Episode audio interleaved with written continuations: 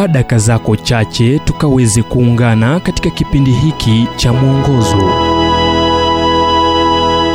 Nam ujumbe wetu wa leo ni kuhusu kusudi la mungu na mateso.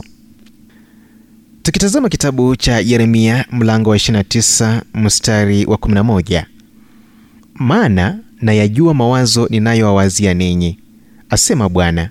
Ni mawazo ya amani wala si ya mabaya kuwapa ninyi tumaini siku zenu za mwisho.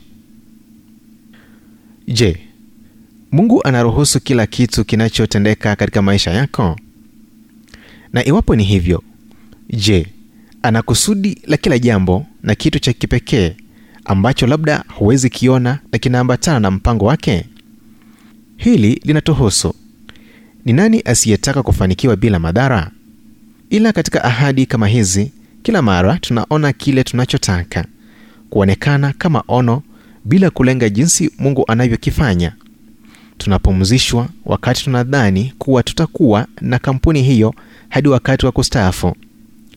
Mipango yetu inasitishwa wakati daktari anaposema natumai unastahili kujua kuwa unakabiliwa na vita vikali sana vya saratani.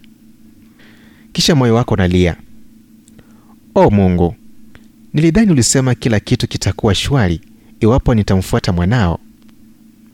Tunapoishi katika ulimwengu huu wenye maovu uovu hautwai ushindi kwa kuwa ni mkuu kuliko mungu. Hivyo mungu anatumia vitu vyenye makali na watu wanaotuudhi ili kutufanya kuwa na juhudi na wenye huruma na zaidi kuwa kama yesu kristo. Wakati ugumu unapotokea haiwi dhihirisho la udhaifu wa mungu. Kutoweza kwake kudhibiti maisha yako au kutokuwa na nia. Yeye yupo nyakati za mashaka nyakati za machungu na nyakati za huzuni. Aw toza alisema kutenda mapenzi ya mungu ni kufanya zaidi ya kukubali bila pingamizi. Ni kuchagua mapenzi ya mungu kwa msimamo stahili. Jinsi kazi ya mungu inaponawiri mkristo anajipata huru kuchagua anachopenda na anachagua mapenzi ya mungu kama kitu chake cha thamani sana.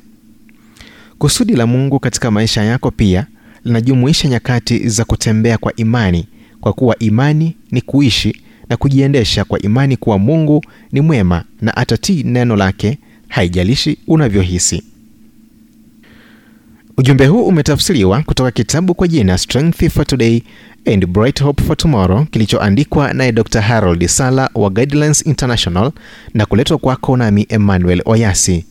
Na iwapo ujumbe huu umekuwa baraka kwako tafadhali tujulishe kupitia nambari 722 kumbuka na 722 331 412